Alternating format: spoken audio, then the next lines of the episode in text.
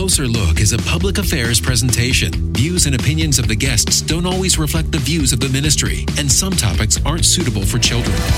K Love is committed to community. Closer Look continues with a look at local agencies, events, and issues. Welcome to Closer Look. I'm Ed Linane here in Washington. We are at the Capitol Hill office of Congressman Barry Loudermilk, who represents Georgia's 11th District.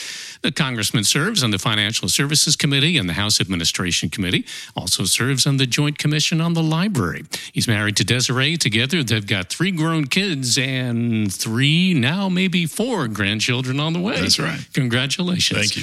Congressman, thanks for taking the time out to talk with us today. My pleasure. All right. So you were elected to Congress uh, back in 2014. Before that, you served in the Georgia State House. You started and ran your own information tech company, served in the United States Air Force. Uh, let's talk about what aspects of your background are serving you well now here in Congress. Well, you know, a lot of the the things that we did in the state legislature uh, as far as legislative process is, is important here just understanding the way government is supposed to work at least. Um, but from a policy standpoint um, surprisingly enough my IT background is playing into a lot of the, the legislation that we're working on here. Cybersecurity is one of the most critical and most important issues that the federal government is uh, is or should be taking on that we're trying to get uh, the federal government to move on, um, as well as uh, financial technology. When you look at banking and the banking industry, it is really evolving into a high tech industry. And so I'm one of a handful of uh, uh members of Congress that actually has a background in IT. At least I know the acronyms mm. of the industry, right? um, and especially when it comes to uh, cybersecurity um, regulations, how to streamline those to make sure that the data that is being acquired. Uh, by the government as we're only that the government's only acquiring the data that it needs to start with, but that it also that it does have is secure. What were some of the challenges for you when you made the jump from the state house to Congress? Let's also talk about some of your goals in coming to Washington. Well, it's a it's a it's a big difference. Um, in the state legislature in Georgia, you're in session for 40 days. So you have a deadline to get things done. And so, you know, in that 40 legislative day process, because of recesses and weekends, that usually takes about three months. But you have that target to get what you're going to get done in that time period. So things tend to move more efficiently than they do here. I have a piece of legislation that I finally passed earlier this year um, that took me four years to get through that was non controversial it was simply uh, uh, Cobb County in Georgia had a historic property that was used during the Battle of Kennesaw Mountain that they wanted to donate to the National Park Service, Kennesaw Mountain National Battlefield Park. They just wanted to donate it to it. I introduced legislation as my predecessor had, passed the House on multiple occasions, would go to the Senate and could never make its way through the Senate because mm-hmm. someone in the other party would always put a hold on it because they wanted to use it for leverage for something else in the future and then it never gets done.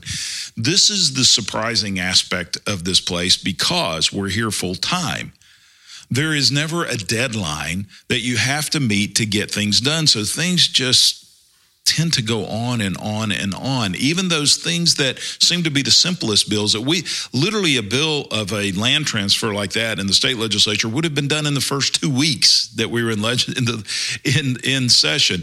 Here, we were pretty fortunate to get it done in the four years that I worked on it. All right, let's talk about your district. You've got Atlanta's northern suburbs, uh, Marietta, Acworth, Smyrna a lot of people and a lot of growth, right, over the past right. decades. Uh, there's that saying that all politics, all politics is local. So, what do people back home consistently tell you is pretty important to them? Well, it, it, that's changed a little bit over time. When I first came here, if you look at the issues that were prominent during my first campaign in 2014, they're really different than they are today. One of those was energy independence. Uh, uh, I remember during our campaign, people were really concerned about our reliance on foreign countries, especially those that were terror supporting countries that we were having to buy energy from. So we're basically supporting those countries that were supporting our enemies. And so energy independence was a real issue. Today, it is not an issue at all. When you look at the attack on the uh, the oil fields uh, by Iran, several years ago, that would have caused a significant spike in uh, gasoline prices here. We barely saw a blip. The reason is is because what's happened just in that short amount of time is the United States has transitioned to be not only the largest uh, producer of oil in the world, but also the largest exporter. Because one of the things that we were we were able to do since I've been in Congress is uh, repeal the ban on exporting U.S. oil products. And so, what that's done is it's mitigated the Middle East's control over the worldwide oil prices. And so, we brought stability there. So, we're no longer hearing that as one of the issues. Um, the biggest issue that we continue to hear is about the distrust of government. People don't feel that the government is actually operating in their interest. It's the partisan fighting that you see in Congress, but more importantly, it's the agencies that people just don't feel that the government is working in their own interest, that government is working in government's interest. And that's one of the things that we've been working on here to try to reform that is that uh, a lot of people in our government forget that they actually work for the citizens. The citizens are their bosses, but yet they don't treat them that way. And it's unfortunate that um, we have to intervene on so many cases to get the simplest things done for our constituents. So we are hearing the frustration with government. Um, and the other thing is, can you just focus on getting the things done that are important, not just partisan infighting? Hmm. Can we get an update on the uh, the Sterigenics plant, right? Last I saw, it remains closed. A lot of interaction between, even legally, between the plant and, and Cobb County. Right. But you were originally, uh, initially, I should say, reaching out looking for some EPA answers as well. So, what's going on there? Yeah, when this this whole thing came up, uh, we realized this is predominantly a state and local issue, but yet being prepared in case it elevated to a federal issue. Um, I had a staff member that attended every meeting that. Uh, that happened regarding Sterigenics, met with Sterigenics. I was in constant com- uh, contact with Governor Kemp, um, getting prepared in case it did elevate, because knowing this place, knowing the federal government, if you can resolve something at the local and state level, it's you're going to you're going to be much better off in actually getting a resolution than getting the bureaucracy of the federal government involved. The two concerns we had on the, of that is one, public safety. Obviously, if Sterigenics is not meeting the uh, requirements of the state, um, as far as what that they were putting out in the atmosphere. We definitely wanted to know that. We also wanted to know to what level the EPA could or would be involved and what are their requirements in all this should it elevate to an EPA issue. The other thing that didn't get a lot of coverage was we took the other approach.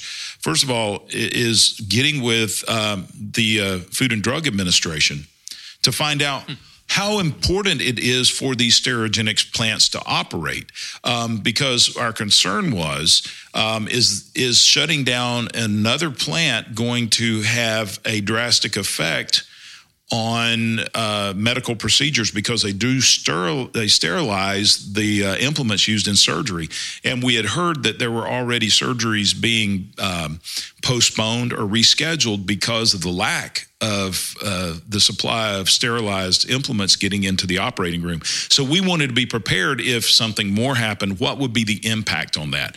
And so um, it's one of those where you want to stay ahead of the game, but not interject yourself too much that you just bog down the process any further. You're listening to Closer Look. I'm Ed Lenane. We're here in Washington talking with Congressman Barry Loudermilk of Georgia's 11th District. I mentioned at the start you ran your own business. You now serve on the House Financial Services Committee. So when I saw that you proposed an amendment to the Constitution requiring a, a balanced budget, I guess that kind of made sense to me. Uh, give us some some thoughts on that, and is that even possible? Well, um, it, it's it's a heavy lift, but I think it's imperative that we get to that the Constitution doesn't require a balanced budget because, in the founding of our nation, our founders anticipated that uh, the legislators here would understand the importance of not spending more than you take in. And it wasn't a constitutional requirement because they expected level headed people to be here, and we, ha- we have the ability to balance a budget. The problem is we haven't done that in decades. Um, and I don't think there is the political will among members of Congress and for a good part of the, the populace to actually do what it takes to get out of this tremendous debt, to put in perspective how large our debt really is of $22 trillion. Because it's such a large number, people really don't understand how massive that is. To put it in perspective, if you were to go back to the moment that Jesus was born, okay, that is everything. I don't care what your religious background is. I'm a Christian, but um, if you live in the United States or you live most anywhere in the world, if you know what today's date in date is, you know when Jesus was born, right? Our calendar is, is based off that. If you were to go back to the moment that Jesus was born and you put $17,000, let's say, in the first bank of Bethlehem, and 60 seconds later, you went and deposited another, another $17,000 and 60 seconds later deposit another 17,000 and you continued to deposit $17,000 every minute since Jesus was born you still couldn't pay off our federal debt today. Wow. That's how massive this debt is. Now, we can get out from under it because of the strength of our economy. First of all, there's no way that we could pay off this debt if you taxed 100% of everyone. There's no way of doing it, especially with the way the economy was three or four years ago. We've turned that around. The economy is strong, revenues are beginning to rise, but still, you can't tax enough to pay it off. You have to start cutting your spending. But you can't do it overnight. You have to have a plan to get there. So, our amendment would require Congress to within 10 years of ratification be on a balanced budget. That puts us on a path which you can reach you can put yourself on a trajectory by cutting spending, but also rolling back a lot of programs that are handled at the federal level that would be done better and more efficiently if they were handled at the state level, which was the idea of our founders to start with. The only way I think you're going to get there is for a constitutional amendment that requires us to stay in that. Now, it does give some flexibility during wartime, which we've done since the founding of our nation to go into debt, but it also requires that debt being paid off very quickly as well. Mm. So, the further we go down this path, I hope that um, as we reconstitute a new Congress in a couple of years, there will be more willingfulness of people when they understand how massive the debt is uh, to actually do something about it. Okay, here's something else um, I noticed you're passionate about the Article One project, right? Launched back right. in 2016 main goal to push back on what's called executive outreach. I'm sorry, uh, overreach. Overreach, yeah. yeah. Yeah, that's something that uh, I and some others started because when you go back and you look at uh, the founding of our nation, the ideas of the founding fathers they had of three separate branches of government. Now, there's a fallacy that is regularly taught today. And you even hear so called constitutional scholars talk about three separate but equal branches of government. If you go look at the Constitution and you read the Federalist Papers, which was the commentary to go along with it to explain uh, what they meant, there weren't three co equal branches of government. The legislative branch was given by far the most power, the executive branch the next, and the, uh, the judicial branch was purposely made the weakest of all the branches. The problem is, since World War II, that power has shifted all around to where now it is it is almost like the legislative branch has become the weakest. The executive branch has gained more power and more strength. In fact, uh, prior to World War II, the most powerful elected position in this nation was the Speaker of the House. Only the president during wartime. And so, you know, you see that has totally shifted. Um, and a lot of it isn't just the president, but it's the agencies. What I call the fourth branch of government are all these three letter agencies that believe they're not accountable to Congress or the people. They, they run their own their own shows. I've fought EPA on them deciding that track the trailers that go into tractor trailers are self-propelled motorized vehicles, so they can actually uh, regulate them, which is totally outside the law. So these are the types of things that we have to be able to rein in those agencies because the House of Representatives and the Senate are the representatives of the people. That that we as a constitutional republic the people are ultimately in charge of this nation and we represent that voice and so it's restructuring back the the constitutional balance of powers that re-empower the people and in the House of Representatives, that changes over every two years for that purpose. And so, Article One is is uh, a series of of uh, different pieces of legislation that re-emphasize that balance of power. Uh, just a short time ago, you mentioned your faith background. I noticed you're also a participant in the Congressional Prayer Caucus, something that's probably not typ- uh, typically talked about. But how does that background help you in what you do on a day to day basis here? Well, I mean, it's it's really um, what drives me here. If, if you don't have something to base uh, everything you do on, this place would literally drive you crazy. Um, I have a purpose for being here. Uh, people say you must really love it. You know, there are days that I absolutely hate it um, because of the politics, because of the uh, the. the I, I, tell people all the time, I hate politics. You think of the word politics, poly is many, and ticks are blood sucking parasites, right? so, but I I love this country. I love what this country was founded upon on the on freedom, on liberty, on the ability for you to to choose your own path in life and by just just by your own ability to go out and achieve whatever you want to achieve. I mean, that's why two bicycle mechanics were able to change the world by being the first two to fly. I mean, they achieved what scientists and engineers for years couldn't achieve. They achieved it. Why? Because they had the freedom that this nation brings about. And I believe that God has specifically blessed this nation. But we have to preserve that freedom. And the natural tendency of government is to not preserve the rights of the people. It's not to preserve the power of the people. The natural progression of government is to take that power away. And we've seen that happen here in Washington, D.C. What is encouraging, though, is the community of believers that are here to support each other. And this, I speak often back home about what I call a spiritual revival really happening in Washington, D.C. There is a church service that happens every Wednesday night here in the Capitol. Uh, it's been going on ever since I've been here. Uh, it's been called the Jefferson Gathering because Thomas Jefferson actually started that uh, when he was uh, vice president. And as the vice president, he's the president over the Senate, so he spent some time at the Capitol and started a church service here. It's still going on today. There are dozens of Bible studies for members of Congress, for staff members to attend every week. We have ministers that uh, come in and pray uh, on a weekly basis. I, I, ran into one yesterday in the hallway. He said, "Hey, is there something we can pray for you about?" And I, I gave him some some uh, things to pray about. We stood in the hallway and prayed. I have uh, uh two that come in our office on a weekly basis, five ten minutes, just to pray about things. Um, and then I started a program that's been very successful with our folks back home. And his reason is I've had some tragic events in my life um, since I've been here. Many people are aware of the uh, the shooting on the baseball field. I was on the field. I got shot at multiple times. Uh, spent most of the time 10 feet away from one of our colleagues who was bleeding to death, who followed me outside the field, was shot in the back. Bullet came out his chest, and I spent most of that time trying to get to him. Um, when I was at home, I got shot at back home. My wife and I were hit by in uh, uh, by a car. We were driving back to D.C. in a separate event. A guy ran into the back of us doing 110 miles an hour, sent our car flipping down the interstate. Shouldn't have lived through it.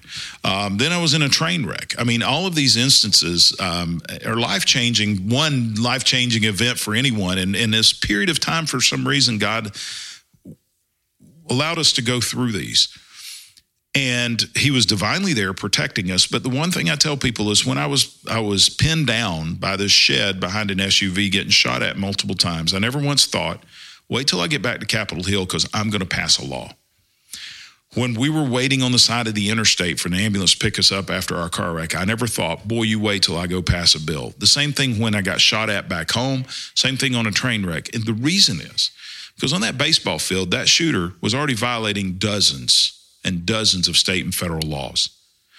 Speeding and distracted driving is already illegal.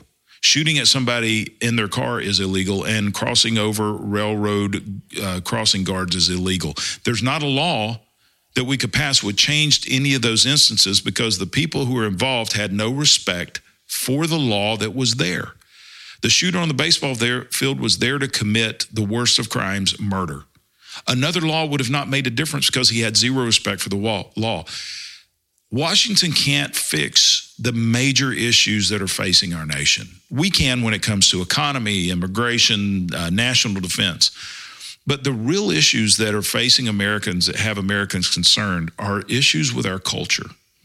And there's nothing that we can do to, to change people's hearts that's our pastors back home. That's the, the, the ones who lead the nonprofits. So we started bringing them to Washington, D.C. for three days to spend three days with us here, showing them the how it was the church, it was the pastors that actually formulated this nation, even during the American Revolution, and their influence was there. Why?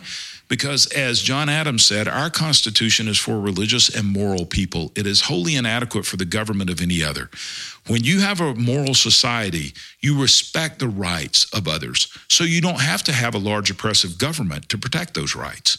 When you have an immoral society, you have to have a larger government that is more oppressive. And so, um, if we really want to change the face of America is to re-empower those who are the influencers of culture.